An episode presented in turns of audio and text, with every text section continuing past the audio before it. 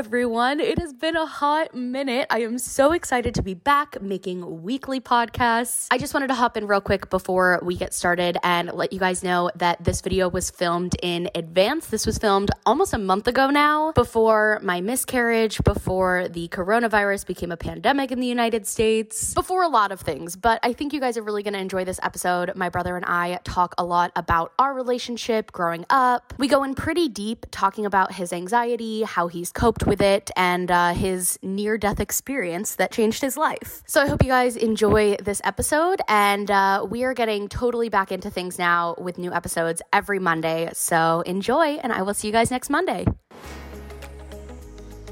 Pop the popcorn, put on your comfiest pajamas, and grab a drink because it's time for a new episode of Sierra Unfiltered. Hello, everyone, and welcome back to another episode of Sierra Unfiltered. We have a very special and elusive guest today. This is my brother Jordan. Hello. I think a lot of people don't know that you exist. Yeah, I might be confused with the cousin. Yeah. Everyone thinks my cousin Carter is actually my brother when I say I have two brothers because Jordan doesn't like the internet. That's that's not true. I actually love the internet. I don't like social media, and Okay. I don't like having my business all over the internet. Then why did you want to do the podcast? Yeah, that'd be fun. It is fun. And Skylar's out, so I thought you needed uh need some guests. I do. So I appreciate you stepping in. I was very surprised. We were at Disneyland for my birthday, and he was like, Hey, what are you doing while Skylar's out? And I was like, Oh, I'm to have some guests in and Steven. And he's like, I'll do it. And I was like, You haven't, I've been on the internet. Well, I've been doing social media for almost five years, five years this April.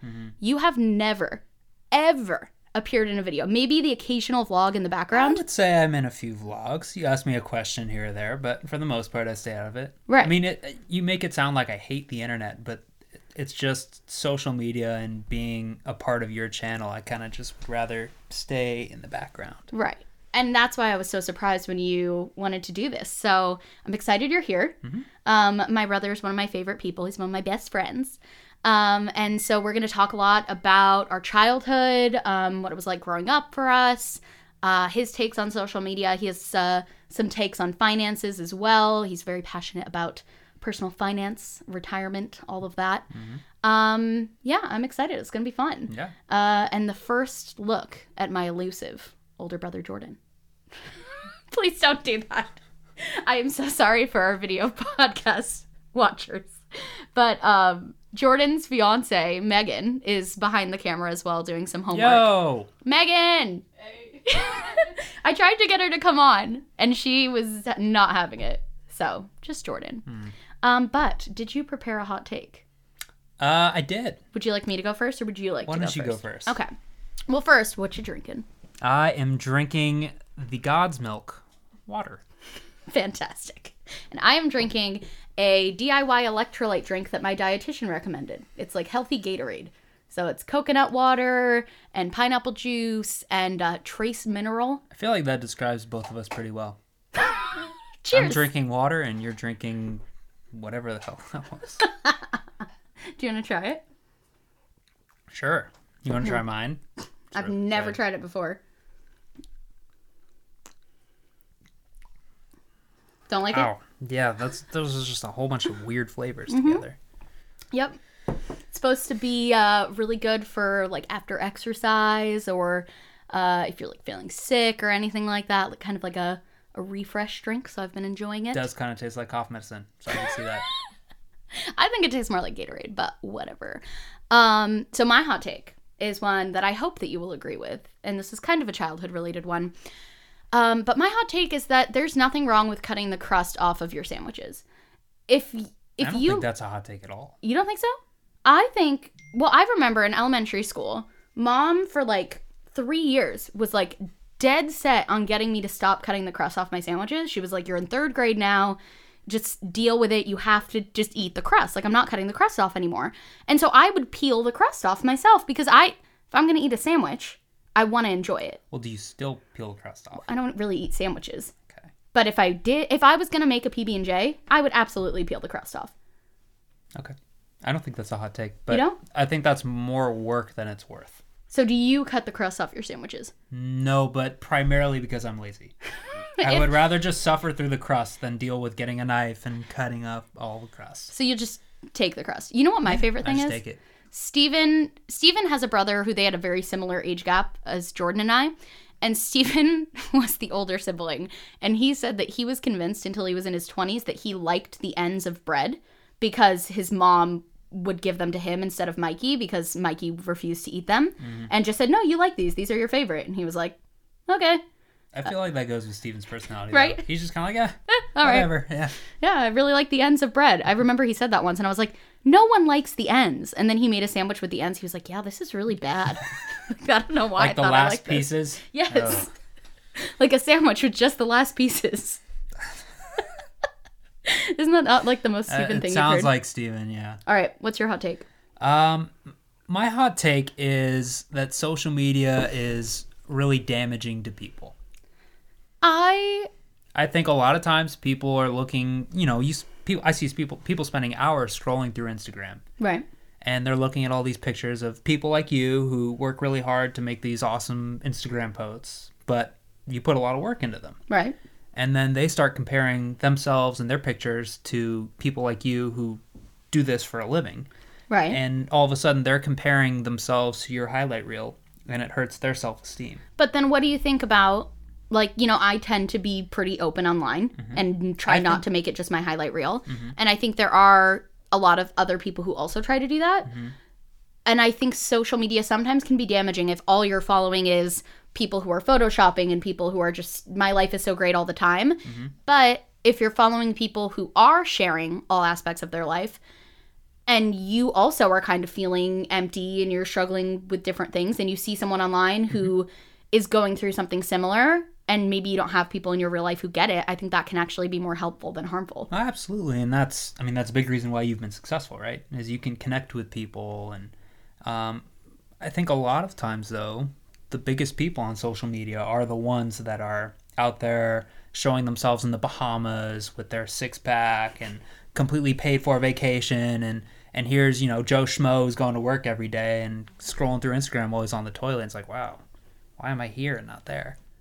Right I just think it's damaging to the self esteem of a lot of people. I And, and it de- depends on who you're following, and it depends on a lot. But by and large, I think that's what it is. And also, when it comes to like the news on social media, it's all negative stuff. The loudest people are the ones that are out there shouting about what's going on, right and it's always negative stuff. so then do you think the solution to that is just don't be on social media or do you think the solution to that is follow people who you think are showing a more real take on life It's about following the right people and being on the right platforms. so what do you think are the right platforms Well, I like Reddit. I mean, also you know, like Reddit. You know me, I'm on Reddit. Um, I think it's great because you can just look at certain subreddits that you're interested in that appeal to you. but i think there are absolutely toxic subreddits Oh yeah, I mean there are literally subreddits that are dedicated to being toxic. right That's their whole purpose. Right. And so I don't think Reddit as a platform is necessarily above. I think if you find the right No, communities, right. It's about finding the right communities. I really like r slash wholesome memes Okay. or r slash made my day. Okay. All very positive. Okay. All right. So Reddit you like. Yep. What else? Um, not a fan of Instagram. But you're on Instagram. I yes, mildly. I mean, I might look at it like once a month, and then I'm like, I have like 50 messages in a group chat. I'm like, oh, I'll go through all these. Okay. Um, Snapchat, I was on for a while. I mean, that was it was fun when that was a big thing, and you could have all your little snap streaks with people. But, um, you know, a lot of my friends got off that, and so lost interest. Okay. And I'm not. I would say I'm not really on any other social media besides Reddit. So just Reddit. yeah, which I contend is only partially a social media. I would agree. But I think saying that all social media is toxic and bad I didn't say all. I said social media in general. social media in general. I disagree because I think my life has gotten so much better from social media. Yeah. And not just because it's my job, mm-hmm. but also because I've been able to connect with people and I every single time I go through my DMs I see people who are saying that, you know, the content that they watch whether it's me or my friend Carrie or my friend Loey or anyone who's kind of in that like more real body positive community, they're saying, "Oh, I used to think this X way about my body, and then I started following this these people, and I feel so much better now." And I don't think that there I think social media offers an opportunity for change and for conversation that you don't always get in the traditional media. Yeah, I mean, like we said, it's about who you follow, right? Right. And a lot of times people may not even realize that social media is affecting them negatively. Oh yeah. Um, It affects me negatively sometimes. yeah, that's my I job. mean, I, I'm, I remember. I mean, there are times where you post this video you're really excited about, and all of a sudden there are negative comments on it. It's just like sucks. yeah. And I think a lot of times people don't realize that it's affecting them negatively. But I mean, like we said, it comes down to who you follow and what you put in front of your face. That's what a lot of people ask me like, "Oh, you know, how do you how do you become more confident or how do you become more positive?" And I'm like, you have to look at not only the influences in your real life but also in your online life. And I think, you know, a lot of people talk about cutting toxic people out of your life or, you know, distancing yourself from toxic relatives, but we don't really talk that much about like, hey, this celebrity that you're following is kind of affecting your Yeah. mental space negatively. Yeah. Like there are a lot of YouTubers and celebrities who I just followed because I felt like it was good to stay in the loop. Yeah. And I realized that looking at their posts was making me feel worse. Can't relate, but but I can totally understand that. Do you follow any celebrities on Instagram? No. Just family? Me- Megan is a celebrity. I follow her on Instagram. and me. yeah. Oh I'm yeah. not- I'm not- I'm not a no, You celebrity. are, you are a celebrity. You have a little blue check. I that does not make me a celebrity. Um, but yeah, I think I follow forty something people. So yeah, clearly I'm very active on Instagram. My favorite thing has been watching Steven navigate all that because he recently made his Instagram public. And before that, he just had one like yours that was private and Mm-hmm. Yeah. just family and friends. Yeah, And it's really funny watching him. he's got to be so awkward about it. He loves it. Really? He shouted himself out on the podcast twice. So go follow Steven on Instagram. Oh, that's funny. Yeah, go follow Steven, not me though. but you can follow our, our other brother because he has a public Instagram. Yeah, follow Austin. Yeah. Which we, I'm the middle child. So Jordan and I are 14 months apart, which seemed very normal to me growing up because we had Yeah. a lot of other friends who had like siblings who were one year apart. And then now getting into the time in my life where like Steven and I are trying to start a family, I cannot imagine having a four month old and then being like, let's do this again. like, that's crazy. Just pop them out in rapid succession. Be miserable for a couple years, and then you don't have to worry about it again. Exactly. Well, unless And, you're our uh, parents. Yeah. Um, but a lot of people thought Jordan and I were twins growing up. I don't think Yeah, that's true. that is true. think That's, what mom true. said. Okay. Mom said people used to always think we were twins because I talked very early, which I'm sure is surprising to absolutely no one. Mm-hmm. Um, and you were a little bit more quiet. So verbally, it seemed like we were the same age, Yeah. and you were a little bit small. Um, and I was, I think, average. Mm-hmm. And so we just kind of looked like little twins, which is really cute. Mm. Um, but yeah, what was the? Do you want to talk a little bit about like our dynamic growing up? Yeah, I mean, we were what, 14 months apart? Mm-hmm. So I think when we were kids, I mean, obviously, like really young, I don't think either of us remember, but we were probably really close, I'd have to imagine. I mean, All the home video shows. yeah, that. all the, all the home videos would make me think that. Um, and then I think as we got older, like maybe Er, late elementary school, middle school, early high school, I, we really started to clash a little bit more. Well, I'm also incredibly different. I think Yeah. we're about as different as two siblings can get. Yeah, and I mean, when you're in elementary school or middle school or even high school, those differences just drive you apart, and you're not old enough or mature enough to be able to understand and accept those differences and and like those differences in someone else. Well, and I think no matter what kind of person I had been, you, you I would have been your annoying younger sister because I was your younger sister, and then the fact that I'm me made it extra annoying. Yeah, well, yeah, I mean, you were just annoying in general, right. so But I would have been annoying no matter what. And then the fact that I was actually really annoying probably made it like, oh, that's my annoying younger sister. Mm-hmm. But I feel like we got somewhat close in high school just because we kind of had some overlap in our group of friends. Yeah, but it was always kind of strange, right? Because I had friends that were friends with you, your friends that played basketball with me. Right. And so I was kind of friends with them, but you were closer friends with them. Right. And so they would like come over to hang out with you, but then I would kind of be there, but kind of not be there. And so it was just kind of like a strange dynamic for a couple of years. But I think the the po- kind of the turning point for us was because you're a year older than me. You had a car. Um, you had your cool convertible Mustang, Mm-hmm. Yeah. and It's the worst car ever. but loved it was it, loved it to death. That was the worst car ever. And I was a freshman in high school. and I would have, you know, my friends sleep over, like one or two friends, and you would have one or two of your friends sleep over, and we'd come upstairs. Jordan, will you take us to Taco Bell? Jordan, will you take us to our friend's house? Jordan, will you take us teepeeing? And yeah, you that would. Was, that was a fun couple of years. and year and a that half or so. Yeah, that's really when I think we really became friends. Yeah, um, that's when we really became friends. But I don't think we really got to be close until I went off to college. Well, there was one more event before that that I feel like brought us closer, which was Right. your cardiac arrest. Right, that was definitely a big. I mean, that brought our whole family closer. Not that we Yeah. were. I mean, we were were already close family. Probably one of the closest families I've ever met. But I think that brought us even closer. Right. But then we'll talk more about that in a bit. But then Jordan went off to college, and I feel like all of a sudden the house felt very empty. and I was like, this is weird. And I knew that I was going to be leaving the next year.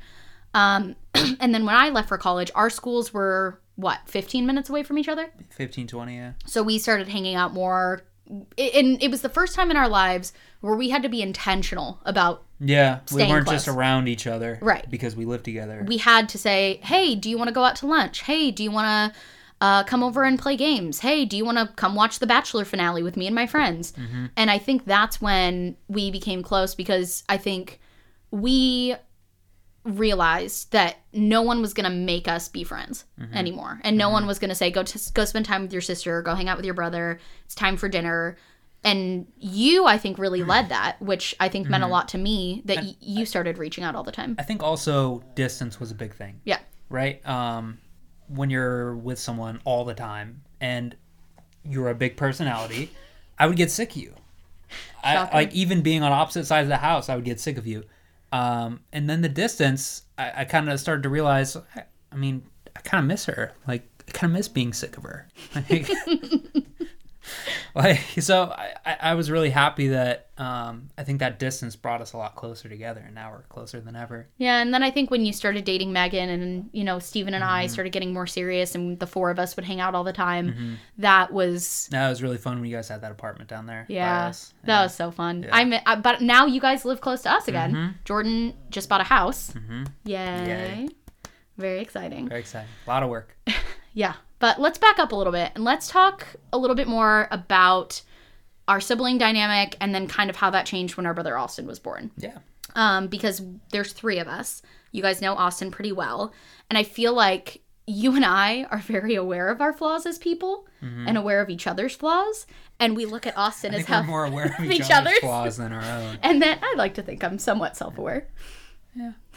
just a little bit. I bet you like to think that. But then we look at our brother Austin, and we just both, I think, see him as perfect. Like, yeah. I, I think all four of us in our family w- blindly believe Austin is the most perfect human being ever. oh, absolutely. I think But it's because he is. He is exactly. I think he got all the best qualities from you and all the best qualities of me, Mm-hmm. And none of the bad none of the bad stuff. Yeah. Like mom and dad got all the bad genes out with us, and Mm-hmm. then was just left with perfect, purified Austin. Yeah. He's he really is real life Troy Bolton. Like he got he grew up. Well, yeah. He did musical theater with me, growing up so talented, so charismatic, and then he's also Then I won him over. yeah, I don't want to talk about it. He's also an incredibly great athlete, and he's now chosen basketball. But I believe that he will come back to theater someday. That's nice to believe that. I think that ship has sailed. I don't think so. He told me that he would totally go back to theater someday. I bet he told you that. He sang at my wedding. yes, true. That's So- because you really wanted him to, though. I did. I kind of pressured him into yeah, it. he, he didn't lead the charge on that one at all. But um, I think I was six when my brother Austin was born. Jordan was seven, and I think that also is when we kind of stopped being best friends because then we were just fighting over who got to be Austin's best friend all the time. And we are I I think. I wonder if that was part of it. I never thought about that. I think it is because and you you won Yeah. that battle because you were and the war. older brother. Mm, you won the battle, but I won the war. Um, and so you would play you you'd roughhouse with him and you would do all that stuff and then I'd want him to come play you know coloring with me and that wasn't as fun Yeah. um but we love our brother Austin he's really fantastic and I think I'm gonna have him on the podcast soon too um another thing that was a big part of our growing up was we used to make YouTube videos together Yeah. which. I've never talked about they're And they not will on the ne- internet they will never see the light of day. Yeah, no, they won't. Um, But there was one summer. How old were we? maybe 12, 11. I mean, we were young enough that Evan still had a very high pitched voice. so I would say we were probably like 11. Yeah, ish. Yeah. But we had uh we grew up with like in a community with a lot of other kids our age and specifically I mean I consider them like brothers, but it was Jordan and I and then our friends Connor and Caden, who Caden was in my grade, Connor was in your grade, and then another set of siblings, another Connor, and then his brother Evan, who Evan was in my grade, but Connor was a grade above you. Right. And the six of us from probably preschool all the way through high school stayed pretty close. Yeah. I mean, we definitely, as with any friend group, you kind of drift in and out, but we always stayed in contact and whenever we would get together and hang out it was like nothing ever changed And it still is. Yeah. We still have fun. Yeah. We get together at least like once a year. Mm-hmm. But one of the guys in that friend group got a camera and he was like, We should start a YouTube channel. Let's make YouTube videos. So he was mm-hmm. like the director and he would come up with these scripts and we would act him out. And it was really fun. I remember mm-hmm. that summer so well. And then I remember one time I had rehearsal for a show I was in. And I remember Connor called me on the house phone because I don't think I had a cell phone yet.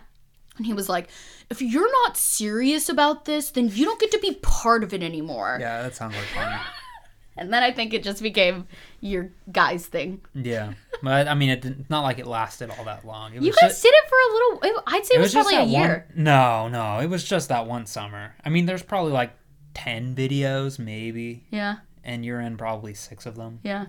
but they're so bad They're so bad. yeah But it was, I think, who who would have thought you would go from those videos To to, this. this yeah but I think I I'm always surprised when the more creative aspects of you come out because in our family you're the sports guy and I'm the mm-hmm. creative person. i'm low key creative You are low key mm-hmm. creative. I re- you got oh I will never forget the summer you started trying to teach yourself the harmonica.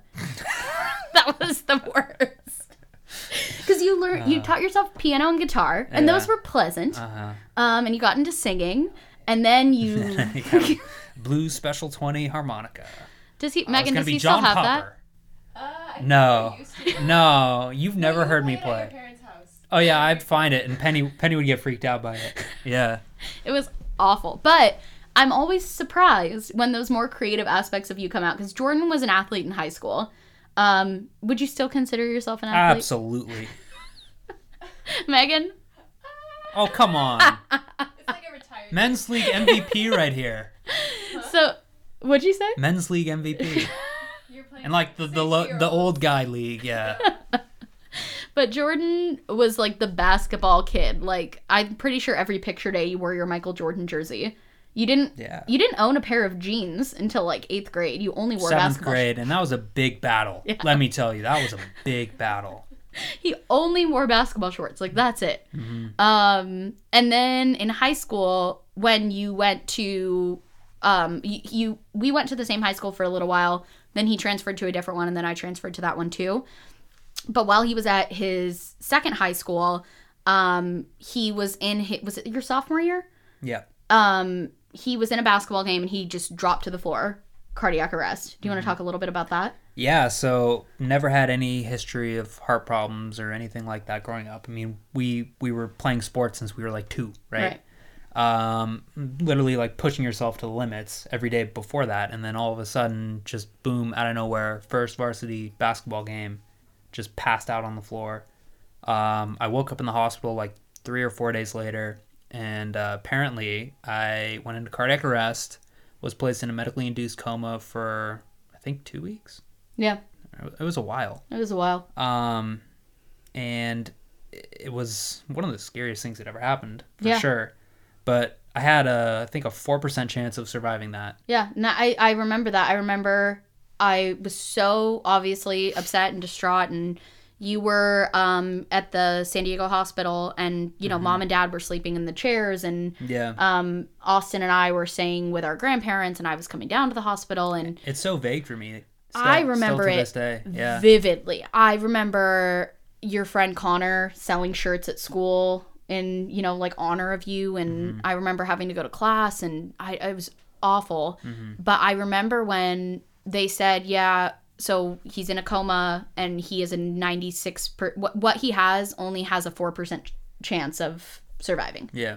So that was like definitely the scariest moment of my life. And especially because I feel like we weren't that close before Yeah, that. And I think that's kind of what got us to be closer. Yeah. For sure. Um, but I mean, that, it changed me too. right. I mean, I went from being not that I was a bad kid But we, means. our family jokes about Pre-coma, pre-coma Jordan, Jordan and post- post-coma yeah, Jordan. Yeah.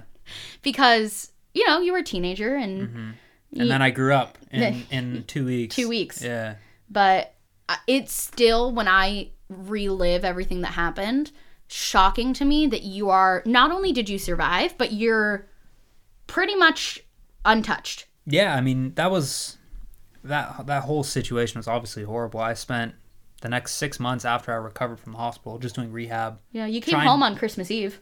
I remember that. Yeah, that was terrible. I couldn't do anything. I know. You guys couldn't even understand me. Yeah, you I- couldn't talk. Yeah, I, I mean it was what six months of rehab, just trying to come back to being a normal person, and then probably four years mentally to get back, just because of all the anxiety of worrying about having something like that happen again. Right. So I mean, I have the defibrillator that protects me from anything happening again, and they were able to figure out what went wrong, and I had surgery. Um, but it's still just was a constant fear that it was going to happen again. Right. Because even though you got through that and it was miraculous that you did, Mm-hmm. th- you never get rid of that fear of Just the This happening constant again. anxiety. I mean, it would be something as simple as going on a walk, and I would start to feel, you know, you start going uphill and you feel your heart go a little faster. But for me, that was like a sign. That's this is it. I'm going into cardiac arrest again. I'm gonna die. Oh my god. Right. and just full on panic attacks. Well, and that's hard too because the anxiety, you know, it's it's anxiety in the way that I think most people think about anxiety, but also it is at, like such a real fear Yeah. of it happening again Yeah. because it could happen again Yeah. and your heart rate is increasing and then that makes you feel like it is going to happen again and Right. I It's just a completely compounding right effect. right Yeah. do you feel like you're fully over that or do you feel like it's something you still struggle with No, I think I'm fully over it. I mean, there were a number of years. I think it was my freshman year of college that it really started to affect me. okay Um, and then my sophomore, junior, senior year of college, I stopped drinking a lot because I would get freaked out if I drank. I stopped playing a lot of basketball because I'd get freaked out when my heart rate would go up. And um, it wasn't until probably my first or second year out of school that Right. I, or I guess it would have been my senior year of college that I really started to figure it out. and that was I feel like a big part of you and Megan's relationship too Um, Yeah, was I you guys learning how to navigate that it really affected us because you know Megan's a very active person. She wanted to be able to go on hikes, go on runs with me, and I wanted to do those things too. But it would get to a point where we would be going on a, a short little hike, and I would have a full-on meltdown, panic attack, call an ambulance, like I'm gonna die. right Um, and it's something that she, I needed somebody to push me to get through that, and it was tricky though because she couldn't push me too hard right because there was still some underlying fear that something could happen. But I needed somebody to help me get out of my comfort zone and get over that. And um, that's one of the main reasons why we have such a strong relationship, I think. She helped me get through that. Well, I think she was really good, and and our our parents especially knew that you ne- you needed that person to Mm-hmm. be like, no, you can do it. Like we are gonna go on this hike, and you are gonna do it, but then also like I'm gonna listen to you, and and we're gonna take it slow, and we're gonna take our time. Yeah. But it's so hard because you're such an active person, Yeah. I am now. I wasn't for a couple of years. but you always were. Yeah. Like you always wanted to be. Yeah. That was one of the things that was so hard. I mean, I couldn't even go play basketball. Right. Um, But the craziest thing is so before the anxiety really set in, but after the thing, the the cardiac arrest, yeah. you went down in that the very first game um of the season. Yeah. You were back on the court at yeah, the last game. It was it was interesting because I felt invincible the first time it happened. I was like, I I survived this. I can survive anything. And then they put the defibrillator in, and about six months later, I get shocked. And then they were able to figure out what went wrong. Had surgery, came back, same deal. I'm okay. I can Right. handle it. And then it wasn't until my freshman year of college I had another thing happen, and I realized how fragile I really was. Um, phys- I mean, physically and mentally right. and I haven't had any problems since then. But the the panic and the anxiety really affected me, and it was it was tough because I used to not realize how big of an impact anxiety can have on a person or Yeah. panic attacks for that for that matter. I mean, a panic attack is the worst. I would never wish that upon my worst enemy. Yeah. And if you've never had one, you look at it from the outside and you think, just calm down. Like, dude, just chill out. It's not a big deal. Just Sit down and drink some water or something. But in that moment, you're having this crazy im- fear of impending doom. Well, and it becomes physical. Yeah, it becomes physical. Yeah. And then your body starts to heat up and your heart starts to go super fast. And I mean, it's a nightmare. Right. Uh, I wouldn't wish it upon my worst enemy, but those, I mean, those things really changed me and helped me learn to empathize with people too. Right.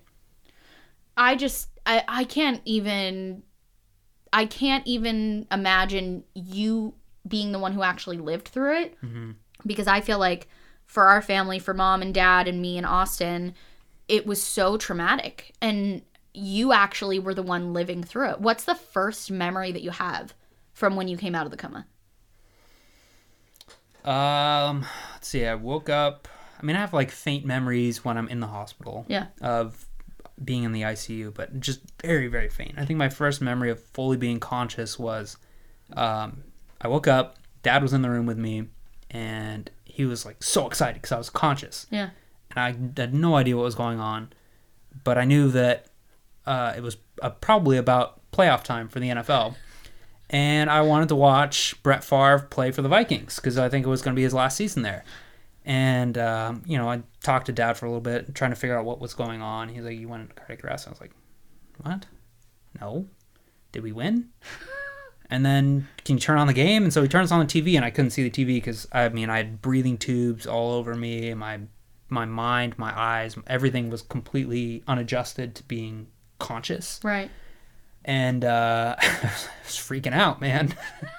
I was freaking out. Terrifying. Yeah. Uh, I mean, it's just faint little moments like that. Yeah.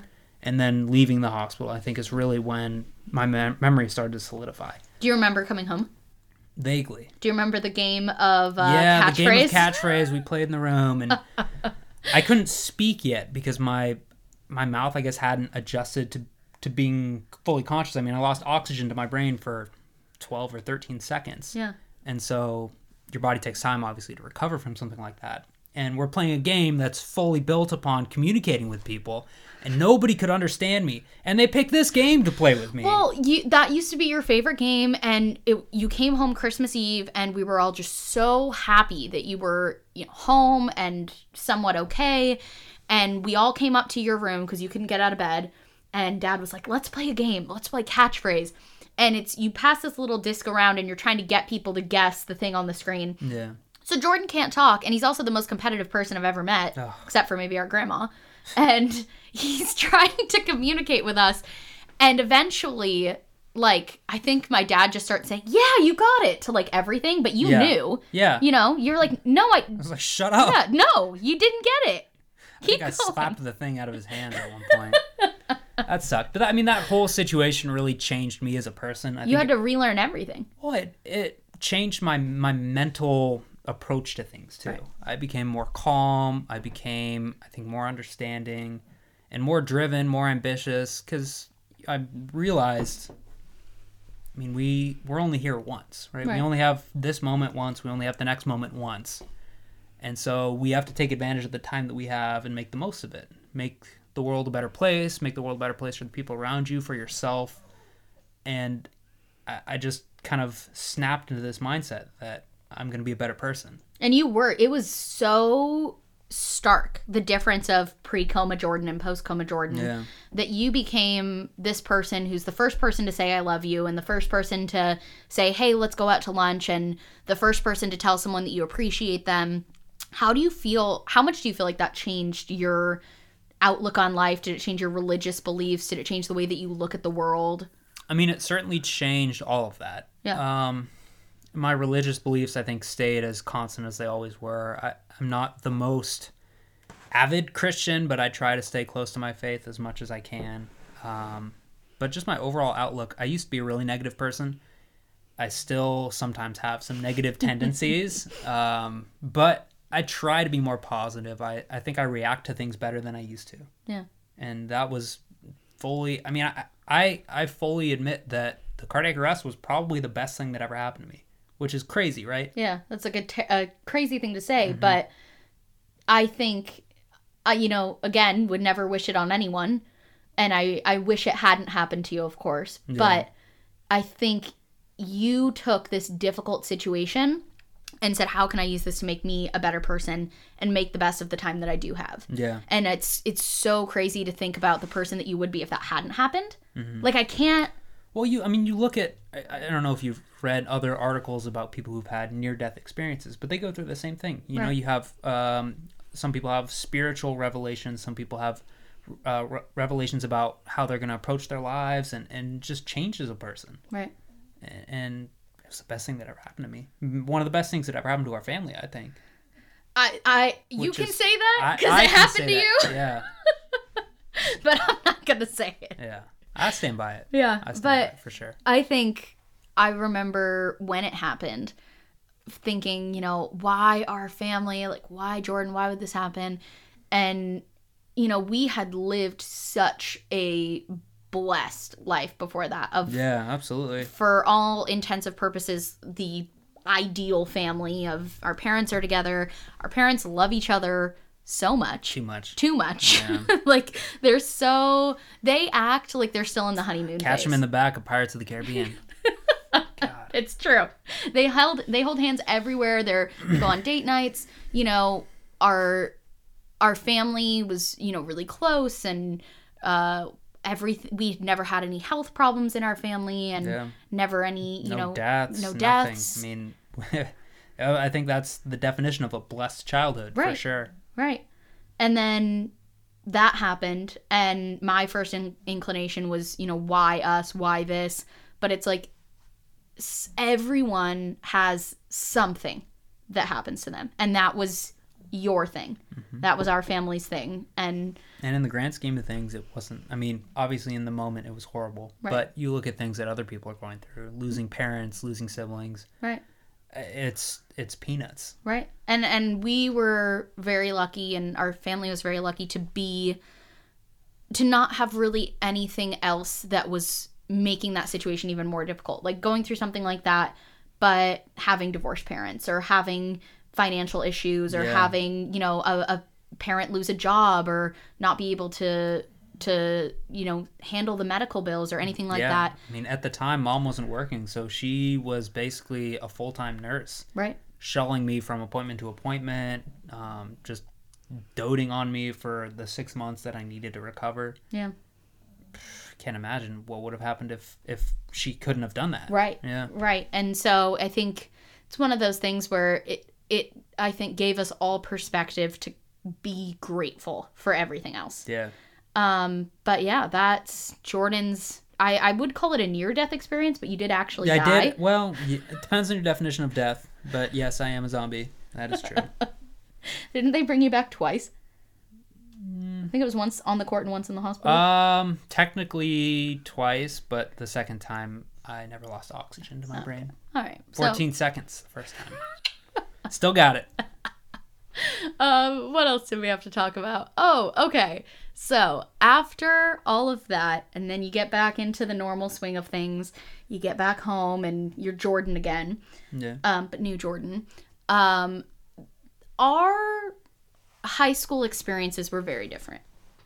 And Uh, I very different for a time. I and then they became super similar a lot when when you transferred over to Charter? Yeah. Attacker Pride. But Jordan, I think a lot of people, the older sibling is the one who is testing out the waters and pushing boundaries. You didn't do any of that for me. And I was the one who got in a lot of trouble. That's because I didn't do anything that warranted getting in trouble. You just played World of Warcraft all day. Hell yeah. But I played World of Warcraft. I played basketball. That was it. that was it. And you you would have your friends over and we had this office upstairs where Jordan and his friends would just play World of Warcraft all day. And then mm-hmm. we didn't write this down to talk about, but I want to talk about it anyways. Do you remember your jerking phase? Oh yeah. That was big. Hey, that was a big thing. Do you guys remember anyone who's in our They're demographic? probably too young. Okay, my What's audience is demographic? my What's the demographic for? 21 to 25 and then 25 to 32. Okay, maybe they're not too young. So they're probably very That's a big familiar. thing. It was the You're a Jerk song, and then there were like Jerkin Well, Crews. yeah. The year that was kind of a basic jerking song. Okay, so what what was your favorite jerking song? I don't has too many profane words in the title to say. But my favorite story is Jordan and his friend Connor went to the park to film themselves on our video camera mm-hmm. jerking. Yep, we were starting a crew. Just the two of you though. Yep. yep. Well, we were gonna recruit some others. You're but- taking a break from WoW to do well, yeah. I mean, it was not a long break. Let's be honest. We couldn't take a very long break from WoW. And Jordan twisted his ankle doing I a knee didn't drop. twist my ankle. You I broke, broke my left metatarsal. I was out for six games my freshman season, and I had to explain this to my coach. Jordan, how'd you get hurt? Oh, you know, I was dancing. Oh, you had a wedding or something? No, at the park. at a park with my friend. Yeah, so that was fun. Do we still have those videos somewhere?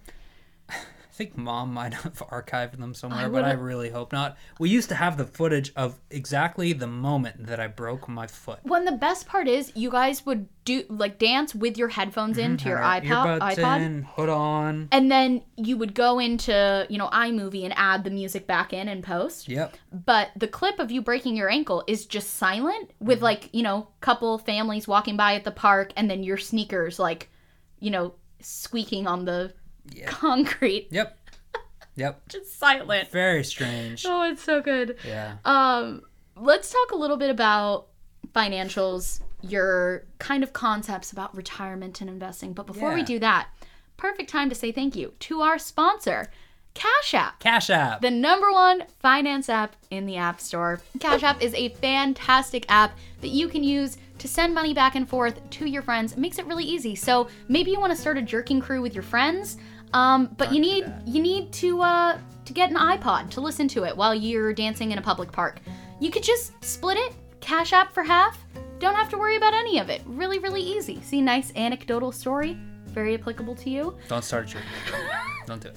But Cash App is great. We absolutely love them. They are a huge supporter of the podcast. And Cash App also has the Cash App debit card, which comes with boosts, which are kind of like credit card perks and rewards, but all packed into a free debit card. Um, so you can get boosts, which are like free rewards for places that you already shop, Target, Whole Foods, wherever. They're really great. And um, one of the best parts about Cash App is that they partner with us to support the Trevor Project, which is a fantastic LGBTQ plus organization who provides resources and crisis intervention. And they're great. They do great work. So if you download Cash App from the App Store today, use promo code Cash App. unfiltered. Cash App. Unfiltered Cash App.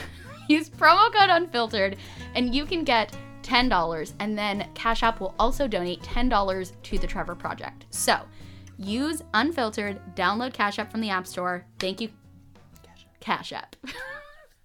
Thanks, Cash App. thank you Thanks, cash app. Cash App, for sponsoring this video and paying me to be in it. Uh, yeah about that. Um but it was very difficult to do that sponsor read while you were whispering cash app the entire time. I was providing ambiance. Um, I will take my cut of the Cash App proceeds. perfect Cash App. Cash App.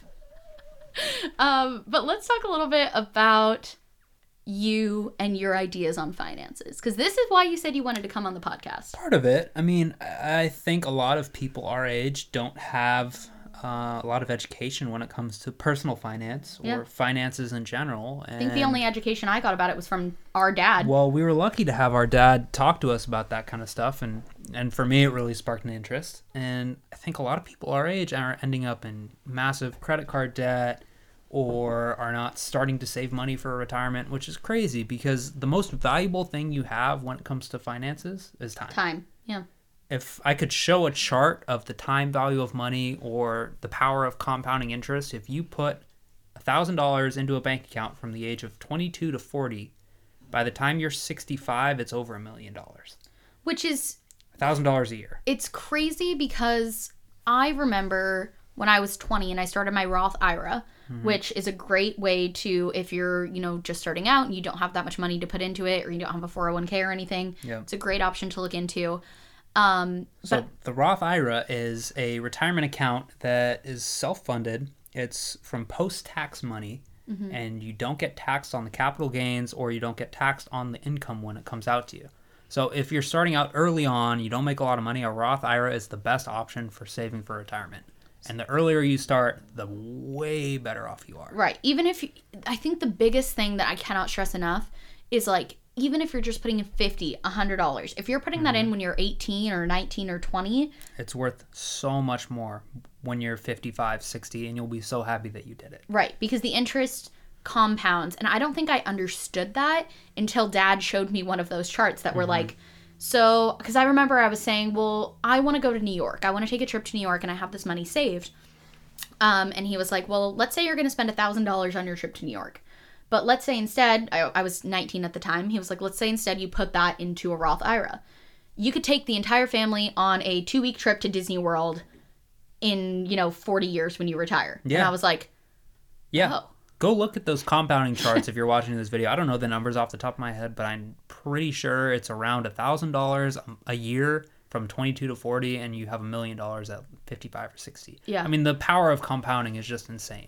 I It really is. I don't know as much about finances as you do, but I would highly recommend, and you can correct me if you're wrong, if I'm wrong, um, looking into a Roth IRA. And Mm-hmm. by the way, all the advice that either Jordan or I give is just our opinion. Yep. We are not trained financial investors or advisors, so Mm-hmm. take everything we say with a grain of salt. Do your own research. This is just what uh, has worked for Jordan and what he's passionate about. Yeah.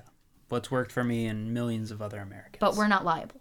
no, very much not liable. Steven told me to make sure I say that. Yeah, very much not liable. But investing in a Roth IRA and buying simple S&P 500 index funds is probably the best thing that you can do for your future. So what is that? An S&P 500. So the S&P 500 is stands for the Standard & Poor's Index of the 500 biggest companies in the United States. Okay, and That an, are public. An index just cuz It I, I basically gives you exposure to all 500 of those companies. So let's say Right. you're investing in the stock market and you want to buy some Visa stock.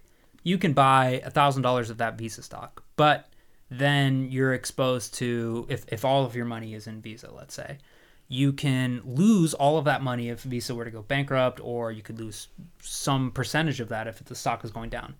On the flip side, there's also reward if you're only in one stock, you can go up. But the market typically moves at about 7% increased a year. So if you're invested in an S&P 500 index fund, you have exposure to all of the top 500 companies, which gives you safety. Um, and at an average return of 7%, which is what the S&P has returned over the past 60 years. I think it's probably more like 8 or 9%. and that's considered a conservative investment typically, right? In the index funds? Well, it's I wouldn't say conservative. Um, conservative would be investing in bonds, which return about two percent, and those are guaranteed. so it's the it's market not like fluctuates. a risky investment, but it's not as conservative as right. The of. market fluctuates, and if it's money that you're planning to save for retirement, then it's going to be in there for a long time. Long term, the market is going to go up. So big the big thing being if this is money you don't need access to for a long time. Yep. So like retirement. then it's going to be safe in an S and P 500 index fund. Yeah, Okay. it's not like investing in Bitcoin. Are you invested in Bitcoin? A little bit. It's fun. Yeah. Not not enough. Not enough to hurt me if it becomes worth nothing, but enough to have some s- skin in the game, which is kind of fun. Okay. And how much of you how much of your retirement do you think is how do I put this? How much of what you know about retirement and savings and what you're planning for is investing and investments and the stock Um, market? All of it. All of it? Yeah, I mean, if you're investing in an S&P 500 index fund, you're going to get a return of 7% a year, likely. On average. On average. I mean, some years the market goes down, some years it goes way up. But over the long haul, you're going to get about 7% a year. And as you get older and get closer to retirement, your allocation starts to change. You go from, say, 90% stocks, 10% bonds to 50% stocks, 50% bonds when you're closer to retirement because your risk profile changes a lot. You're more you're going to need that money sooner and you're more prone to the fluctuations in the market because you're going to be pulling that money out sooner and you don't necessarily need the growth when you're 50. You just Right. want to make sure you're getting some return. But So- while you're younger, putting it in completely an index fund is a good move in my opinion. So what do you what are you doing and what do you recommend for people who are in their 20s and even 30s and Mm-hmm. are just kind of starting to think about future and savings and retirement? What are you doing? What are the first things that you did to prepare for that and what do you recommend people So I, I look into? like like you know, I've done a ton of research on this, probably more than any one person should do. But the things that I'm doing right now, and I'm fortunate enough to have a really good job that allows me to do this. I'm maxing out my 401k. So my employer uh, matches five percent of the funds that I put into my 401k. So I have extra money going into that. Plus, I max that, which I think is nineteen thousand dollars a year, which is money that doesn't get taxed on capital gains. So you can do what's called a traditional 401k or a Roth 401k, which just changes when you get taxed on that money, but there's no tax on the growth. Okay. Um, so I, I switched. I'm doing a Roth 401k right now because our tax bracket is relatively low right now. Um, and then I'm doing my Roth IRA, which I'm maxing out every year. So right now I have about $27,000 each year that are going towards Roth retirement accounts. And then whatever other money I, I have saved up on the side, I put into a brokerage account, which I also invest in What- index funds. And you also do a really good job of keeping your day-to-day expenses really low. Yeah, I try to. I mean, that's um, I think that's one of the biggest problems in our country right now is con- massive consumerism, right? I mean, we're spending so much money on things that we don't need. Eating out five, six, seven, eight times a week, and I mean, Megan and I are guilty of it. We eat. You love Rubios. We love Rubios. we eat a lot of Rubios. We actually had Rubios today, believe it or not. of course you did. But we're trying to cut back because that's an expense that's not necessary. I mean, we can cook food that's just as good or better and likely healthier at home for a fraction of the price. And that's one of the things we don't do well. But we we try not to spend money on uh, things that don't quite m- matter as much to us. Right. We don't need big fancy cars. Um, we don't need big showy outfits or whatever. I mean, that's just not what we're interested in. But it's something that helps us cut back on our spending and put more money towards our retirement accounts. Because one of the things that's really important to me, and I think as an extension has become important to Megan, is getting to the point where we're financially independent and we can choose if we want to work or not work. and is that that the Reddit fire movement? Yeah, uh, in a sense, FIRE stands for Financial Independence Retire Early. So we're looking for financial independence and maybe retire early if we feel like it. but uh, it's it's a, a So great you're resource. firm. Financial independence, retire maybe? Yeah. Well, I think I'd like to retire. Megan, maybe not so much. Well, you would want to be like a stay-at-home dad, right? I want to be a stay-at-home dad and a basketball coach, but that does not pay very well. Being an engineer pays yeah, and you well. didn't get your engineering degree to be a basketball coach. Yeah. but it's something you're passionate about. And if you work hard in your engineering job now and make smart investments, then it's something that you may be able to do later. Yeah, and um, because of how much money we're putting away in our retirement accounts right now, I mean, we're going to be able to retire in our early 40s if we want to. Which That's is incredible. Which is awesome. I mean, that's the power of compounding. You sound like an ad for compound interest. I, I can't stress enough how awesome it is. I mean, Yeah. if you're young and you have a little bit of disposable income, put it in retirement accounts. Put it in retirement accounts. Put it in an S&P 500 index fund or some other kind of index fund. I mean, I would recommend S&P 500 because I think a lot of people our age want to do that stuff. but they don't know well, how. they don't know how, and also they feel sometimes absolutely crippled by college debt. Like just absolutely Yeah. crushed. yeah, So how how can someone who's like, yeah, that sounds good, I would love to, but Mm-hmm. right now I have a hundred thousand dollars of college debt that I'm trying to pay off. yeah. Well, it depends on the interest rate of that debt, right? If your interest rate of your student loan debt is four percent or lower, then I mean, pay that off as soon as you can. But I think that's a low enough interest rate that you can afford to siphon off fifty, hundred dollars a month and put it towards retirement and let that money grow. But if your interest rate in your student loan debt is more like seven, eight, ten percent, then pay that off as soon as possible Right. because that that will just cripple you your financial capabilities forever. Right.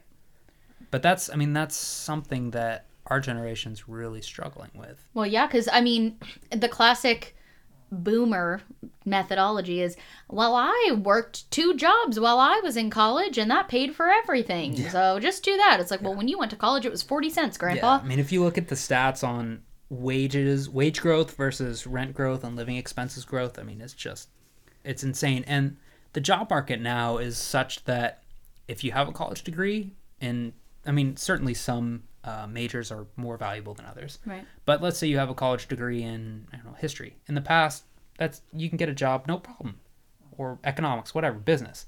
But now, almost everybody our age is working towards or has a college degree, right and so the market becomes so much more competitive. We we have that many people who are looking for jobs and already have these credentials right which makes it hard for us those people to pay off their student loan debt and it's just a vicious cycle So, in addition to you having your, you know, nine to five and getting your degree and doing all of that, you also had a side hustle.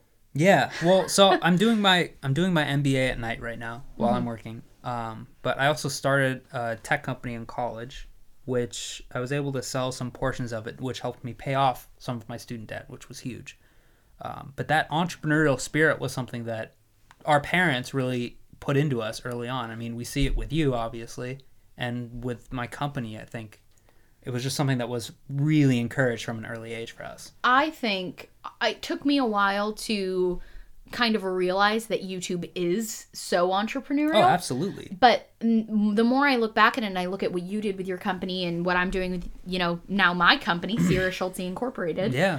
um, I think so much of that is from our parents. Yeah, absolutely. And I I mean our parents always had side hustles. They both Mm-hmm. had degrees and they both had jobs. But when we were kids, my mom used to edit people's papers at, at night. night till like crazy hours, like three in the morning. She had editmypaper.com, which I think she actually sold the domain too or something like that. Mm-hmm. she did. But she, you know, they were fine and they had their jobs, but they wanted to make sure that they and also I I, I think it's just that they're like they They're just they're ambitious, ambitious, people, and it's yeah. something that rubbed off on us too, right? Right. I mean, you're ambitious. Look, I mean, look at the way your channel has grown. Look at the way it's continuing to grow, uh, and look at you know, I'm I'm working as an engineer. I'm in grad school. We both have been very fortunate to be put in positions to be successful, and we had parents who taught us the values to help us get to that point. Right. But I think watching, you know, mom have her side hustle and she's, you know, coaching and doing all that and then dad always starting different businesses and stuff. I think it made me always realize like it's okay if I don't go to college. Mm-hmm. I can do something Yeah. without a degree. Yeah, that's something that I, d- I mean, it, it sounds kind of blasphemous to say, but I don't think everybody should go to college. I think I benefited by Yeah. not getting my I mean, you're not BA. you're not in massive amounts of student loan debt, no. and you're still have you have this awesome job that you've created for yourself, and not not everybody is fortunate enough to to be able to do that and Right. be as successful as you have, but a lot of times that student loan debt can just cripple a person no matter what job they end up with. Right. But I do think that education is super important. Absolutely. and I and that's one of the reasons I think community college is such a good option. yeah. Because like for me, I have no debt. I was able to pay for my classes as I took them. Um, if five years down the line, YouTube stops, you guys stop watching, and you know I, this can't be my job anymore. Yeah. I have, have half of my fallback. degree. Yeah. and I have I have half of a BA, and I have my Yeah. uh what's it called my uh, AA. AA. I have my AA.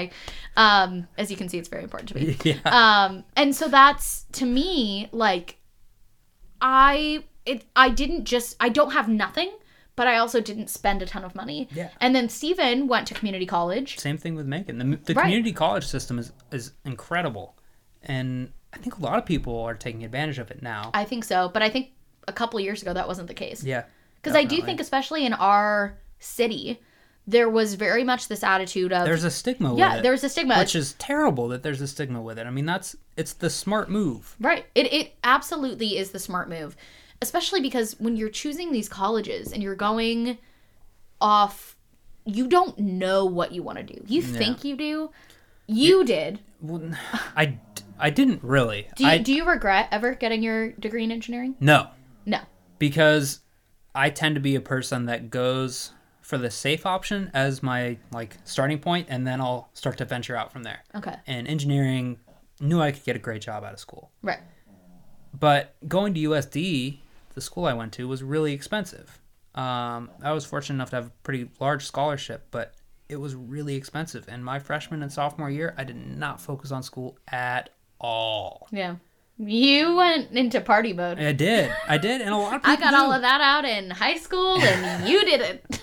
A lot of people do though. Yeah. And their freshman and sophomore years become a wash, or they end up with bad grades that maybe haunt them down the line when they're trying to go to grad school, or they have to retake classes, which costs even more money, and then your student loan debt goes even higher. Right. So I think if you're not sure what you're gonna do, I think community college is an awesome option. Well, and then if you once you figure out your major, then you can choose a college, uh, university, Right, to finish your degree right. that's specialized for that uh, major. Yeah, Bella definitely. is snoring. Oh, it- so she's been doing it for like half an hour. I've just been trying not to not to acknowledge it, but she's been doing it for like half an hour. I don't. Usually, you can't hear it on the microphone, but I think I'm starting to hear it in my headphones. I've been hearing it for half an hour.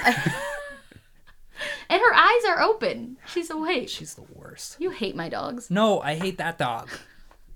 Richard's okay. Bella's a sweet. Jordan calls my dogs Richard and Frank I instead mean, of Bella and Bruiser. Bella looks like a Frank, and Richard was a total dick when you first got her. She really was. she still is, yeah, but but, that's what makes her so sweet and special. yeah, Um, but yes, so entrepreneurship, starting your own business, and then me with YouTube, similar but a little bit different. yeah. Uh, um, you you went over the the like the new ground of entrepreneurship, and I kind of went the the much traveled Right. territory. But still new because it's tech. Yeah, uh, entrepreneurship is is a great route to go. If you have a good idea, just start something. Yeah. Just go for it. I mean, the worst thing that can happen is you're at the same point you were before you started. I think the book that helped me the most is it's called The Business Model Generation. Have you read that one? It's really good. It's basically all about how to build a business model because I think a lot of people have an idea and they have no idea where to start. It starts very basic and then it kind of goes into more, you know, how do you like different revenue streams and uh, key points of interest and those kind of things. Definitely recommend it for anyone who has any ideas they're looking to flesh out. Do you have any good literature on Um, financials, entrepreneurship? no books off the top of my head. A lot of I was fortunate in that at USD they have a huge entrepreneurship program, and so I had access to professors that taught that stuff for a living. But I would say the biggest thing is if you're interested in going into entrepreneurship is find a problem and figure out a way to solve it. Find a problem that affects a lot of people. Like for you, one of the reasons you're so successful is people didn't have someone that they could go to YouTube and look for for confidence and encouragement you found a problem, you found a niche, and you filled it. And that, I mean, that's how businesses are successful, how startups are successful is finding a problem, finding uh, a, a missing niche in the market, and figuring out how to fill it. which is it's so interesting to hear you talk about that from a business perspective because when I started I guess it was that same idea but it was more like I don't feel like I have anyone to look to on YouTube who understands me so Mm-hmm. I guess I'll try to make that content which is essentially essentially like the basic version of what you said of Yeah. find a problem and solve Yeah. it me being like I don't feel You- like there's anyone I relate to Yeah, you didn't even realize you were doing it. No. You were doing it. I remember when you first started YouTube. Yeah, what do you what did you think? Cuz me Oh, having man. my 10 subscribers, posting about my videos, Yeah, um, I think all ten of them were us. Yeah, we were very supportive. We tried to be. yeah, I mean, I I don't think. I mean, none of us saw this. I didn't. Um, we we tried our best to be supportive. We thought, oh, this is a great creative outlet for Sierra. She's got something to do. She's Well, got a hobby. And I was in kind of a difficult Tumultuous state. Yeah, I was in college for theater, but my major got canceled and I was the only person in my major so they discontinued it and then they threw me into a program I didn't want to be in and I had no idea what I wanted to do and then I started doing this so I think everyone was like okay she can do this for a little yeah, while we were just happy you found something to do. really, I mean, couldn't couldn't watch your video. I mean, we watched them.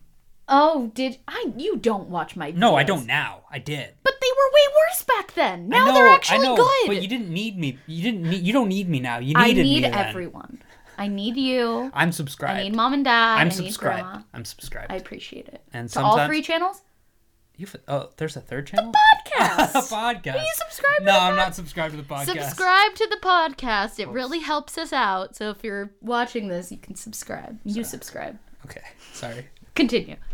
I don't even remember what I was talking about. You're talking about when I started, and you were like, "Cool, serious about Oh something yeah, to keep yeah, busy." yeah. I mean, we we were just happy you had something to keep you busy, and uh, we did not see this coming. I mean, your videos were interesting. What does that mean? You always had a big personality. I think we all knew you were either going to be some kind of star. I think, I mean, at the time we thought, oh, she's going to be on Broadway or she's going to be in Hollywood or whatever. Didn't realize that there was going to be this whole new avenue of of being famous. Okay, I'm not. Mm. You're okay. You're kind of famous. no. no. You, you know what You my have favorite like over a is? million subscribers on YouTube. I'm a sweb witty, like on the web. Said that at a YouTube convention Oh once, and I never forgot it. I am a content creator. yeah, a well-known content creator. Okay, what? Okay. anyway, semantics. Continue. Uh, I lost my place again. I don't remember what I was talking continue. You about. never thought it would become this. You Yeah. thought that I, I had a big personality. Yeah, I mean, we always, we New always, York. yeah, you were a big personality. We always thought you would be in some kind of avenue where you could share your thoughts and feelings and loudness. Uh, we didn't see this. I mean, after you kind of left college, we were like, okay, well, I just uh, hope she's doing okay. But I had Steven, so I feel like that made you guys feel a little better. I mean, if you didn't have Steven at that time, I mean, this wouldn't be here for sure. No, he's the one who told me to start. Yeah, You know? that's a good idea. Yeah, it was. Thanks, Steven. um, but I think is, is it ever shocking to you that well, it's shocking to me, but as someone who grew up constantly telling me to shut up, that people will listen to me talk for an hour? I can't I can't understand it. I like sometimes I'll be like I'll be at work or I'll be out with friends and be talking describing like what you do sometimes. And they're like, "Wow, she has a million subscribers." I'm like, "Yeah, I don't really get it." I I wouldn't subscribe to her. I her. wouldn't. I mean, I do, but obviously I'm not your demographic. Yeah. But also, I have heard your voice for many moons. yes. And as much as I do love to hear your voice, I don't need to hear it all the time when I'm not necessarily in the same room with you. But sometimes, sometimes your videos are interesting to me, appreciate even, and I watch them. Like what? uh, the one you did with Austin and Carter. Uh, okay. All Uh, right. that was, that was good. Would you ever be in a main channel video? Or are you more of a your podcast? You can be an occasional podcast guest. I mean, for the right video, I would, I guess. Mm-hmm. Uh, Megan's back there fist pumping. No, I, I don't know. I would do the podcast again Yeah. for sure, but I don't know if I would be in a main channel video. I Yeah. mean, like we said at the beginning, I'm not really the kind of person who wants to be. I'm not you. I don't want to be out in front of the camera all the time. I'm Yeah. happy to come on and talk and Yeah. just hang out, but uh, I don't know if I don't know if a main channel video is in the cards for me. Yeah. Well, it's nice having you on the podcast in the occasional vlog, which is always nice. Mm-hmm. Um, one last thing I want to talk to you about before Sure. you go. Well, two things. First, you're engaged. Yeah, You're planning a wedding. yeah. How is that going? Notice notice the difference in the yeah inflections there. yeah, yeah. People love wedding planning. I love wedding planning. How's Yeah. it going? It's I mean, I thought it would be a lot more fun than it was. Oh, that's So- sad. Well, I'm I'm a planner, right? Yeah. I mean, uh, we're planners, and I'm the kind of person who I was so excited about getting to plan every single thing, and it's weird, right? Because I'm a guy, and and typically gender norms say the woman is supposed to be so much more excited by that, but in our case, Megan does not care about like eighty percent of it. Right. I mean, she wants it to be beautiful, and she wants everyone to be there, but. Right. But I feel like she's fine with you doing everything. yeah, she's happy to just let, let me do a lot of the planning. She's nodding. Yeah. So we have our venue, which was definitely the hardest part, which Megan was a big part of. Uh, getting the venue and the date was the hardest part. And then we have a coordinator, and we picked up a caterer a couple of weeks ago. Oh, that's exciting. The Yes. food tasting is so fun. Yeah, I mean, we only tasted with one dude. Yeah, but still, you go and you try the yeah. different things. Yeah, right? no, it was it was fun. It was really fun. Uh, we still have to get decorations and officiant, um, like rentals and stuff. Just Yeah. kind of the smaller things, but we have the big things done with, which is great. And we have seven ish months Yeah. to figure all that out. So we just got our save the dates yesterday. Yay. So we'll be sending. Am I out soon. invited? Aren't you Sit down. yeah, I'm a bridesmaid. But I didn't get an invitation yet, so Yeah, you're supposed to get an invitation seven months in advance. I'm very excited for the bachelorette party. I'm very concerned for the bachelorette party Why? because I remember your bachelorette party, which I became a part of. Yeah, you because Megan's feet were hurting, so she asked you to come bring her shoes, and then you picked us up and drove us to the next bar. Yeah. yeah, the next bar. That's where I took you guys. And I ended up with We little. were doing some adventures. I ended up with little penis um, glitter things in my car for like months. I couldn't. I couldn't find them all. people getting your Yeah, car people get in my car. Jordan, what are you into? penis confetti. yeah. Ugh. Oh, but yours is gonna be fun. We're gonna have fun at the bachelorette party. I'm very excited. Um, overall, are you more excited for the wedding or for the wedding planning to be over? Oh, definitely the wedding. Yeah. for sure. You guys I mean, are gonna have a fun wedding. Yeah, You guys are fun people. Well, we and we have a lot of young friends who are sometimes too much. I would say definitely too much fun. Hey, not just the young mom and dad took offense to that when you said that. Mom and dad were like, "What? We're we're gonna No. be tearing up the dance floor." They're the right kind of fun. I'm saying we have friends who are the wrong kind of fun sometimes, like too much fun, okay, which is why we're only doing beer and wine. there. You, that's what we did. I think that's probably the biggest advice I would give to people wedding Yeah, planning. it's cheaper too. It is. Um, second thing I wanted to ask you about. Last thing before we end the podcast. What was your first impression when you met Steven? And did you ever go into protective older brother mode? When did you meet Steven? Was that after cardiac arrest or before? Oh, way after. Okay. Because you were already in college. It was my senior year. Yeah, I I mean I remember you guys were together for a while before I met him. Mm-hmm. Um, we he would come around sometimes, and I just wouldn't really interact with him all that much because And whenever I dated guys in high school, you just pretended like they didn't exist. You Yeah. weren't mean. You just I mean, mm, Yeah. because I just knew like they're not sticking around. I did. I mean, yeah. Look, Steven was a great guy, and I didn't get the chance to really get to know him until later on when I realized you guys were going to be serious. yeah. I mean, the way I saw it is why, and, and this was a terrible approach. I would recommend nobody do this. But I thought, why get to know this guy if he might not be here in a couple of months? Right. but after a year, year and a half, started to see him more often, and I, I started to, you know, try and get to know him better, and I realized he's an awesome dude, Yeah. and he's a complete geek, Yeah. which I was really happy about because, Aw. well, geeks are typically not super mean. Yeah. Um, I mean, Steven's the nicest guy. He clearly cares about you more than anything, which was the most important thing for me and for all of us. My heart. That's really nice. What? What? Just It was. I mean, the most important thing to us is that you're happy and you're with somebody who loves you unconditionally, which is clear with you and Steven. And what was your first impression of him? I think the first time I met him, he was wearing cargo shorts and an R2D2 hat sounds like Steven. and a Pebble watch, which I liked his Pebble watch, but I thought, has this guy ever dated anyone before my sister? which was probably a mean thing to think because I had never dated anyone before Megan. Oh, you admit it now. You used to pretend like it wasn't like you dated people before her. Well, I I never like dated. Earlier on in college, I had I would have flings, but never full on relationship. Yeah. I waited for the right one. Oh. What was your first impression of Megan? Well, so we met Megan at my little oh, brother God. was in Beauty and the Beast. And our whole family was going to see it, and it was mm-hmm. at this amphitheater, so you have like a picnic before. And Jordan, for like six months before this, had been texting me about every little girl problem. Oh, just no. I had a lot of girl problems. you had so many girls, and you would text me. No Hey, one what, at this what school can I say? understands What, me. what can I say? you know, I just had a lot of girl problems. You know what I mean? Sometimes it'd be like that, you know. he would text me and be like, Oh, no one at the school understands me. All of these girls are so shallow, and I just want someone who wants to have real, meaningful conversations. And I'd be like, Jordan, it's fine. You'll get through it.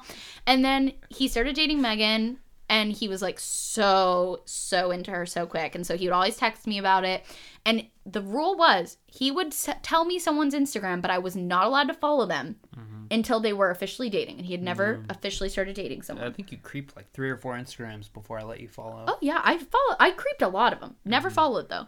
Um, and then Megan, the day before this, we're going to Austin show. He goes, "Hey, Megan's coming tomorrow," and I said, "Does that mean I can follow her on Instagram?" And he said yes. So I knew it was real.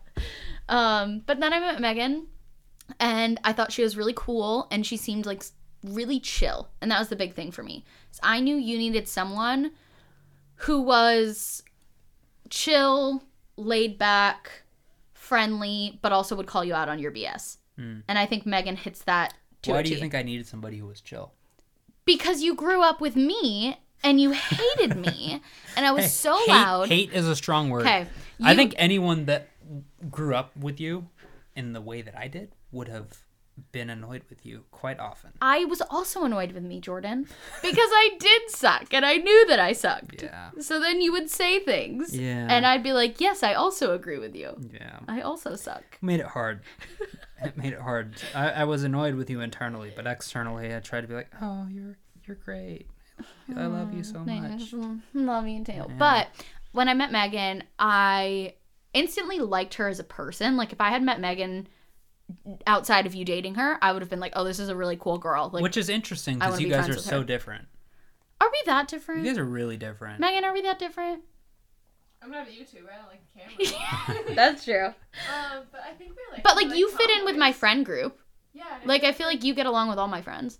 And we're like kind of like not, like we can still have fun in like different ways. Right. Some girls can't have fun. Does that make sense? Yeah. Like we're both pretty active, I would say. Right. And we're both I feel like you're like low key a gossip and I'm a high key a gossip, so we always gossip about things together. Megan's a super gossip. But she's low key about it because she's so chill. You wouldn't think you, that. you see the low key part. Um, but I Do you want me to expose you? I don't even know what that means, but I'm gonna say no. TMC. Exposed. But I met Megan. I thought she was really cool. I liked her as a person, and I also really liked her for you. And as I got to know Megan more, I realized how much you guys complement each other. And I think the perfect example of a good relationship and a good marriage is two people who fill in the gaps that the other person is missing. And I think that's what makes our parents' relationship so great. I think that's what's made Steven and I have such a successful marriage so far. Mm-hmm. And I think that's what makes you and Megan such a strong couple is it's two people who fill in the gaps where the other person is maybe lacking. So Yeah. I liked Megan. I liked her for you. And I'm so happy you're getting married. Yeah, it's gonna be fun. I took their photos on the day they got engaged. Yeah. It was so nice. Yeah. I was so happy to be included. I know. I know. That's why I included I you. feel like you did it more for me than like the fact that you wanted pictures. I definitely wanted pictures and video, but I knew it meant a lot to you. It did mean a lot to me. But I'm also very sentimental. Yeah. And so are you. You're a soft boy. Yeah. You're very much a soft boy. We boy. all are. Our whole family is. We're a bunch, except mom. Yeah. Uh, yeah. Mom that- stuff. she's like the definition of the hardest. Like she's just so hard. Yeah. Like not in a bad way. No. But I don't think she is nearly as emotional as the other four of us. Oh yeah. I'd say dad's the most emotional. Then Austin. See, we've had this debate then you. Then times. me. Then mom. You just slipped that in there. we've had this debate so many times on who's who's more emotional. And we could keep going on, but the camera's about to die, and I don't want to have to put another battery. So this is where we're gonna end the podcast. yeah. Thanks for coming. Yeah. Love you. Yeah, love you too. So glad that you came. Yeah. And uh we'll see. Well, I'll see you guys next week. Bye. Bye.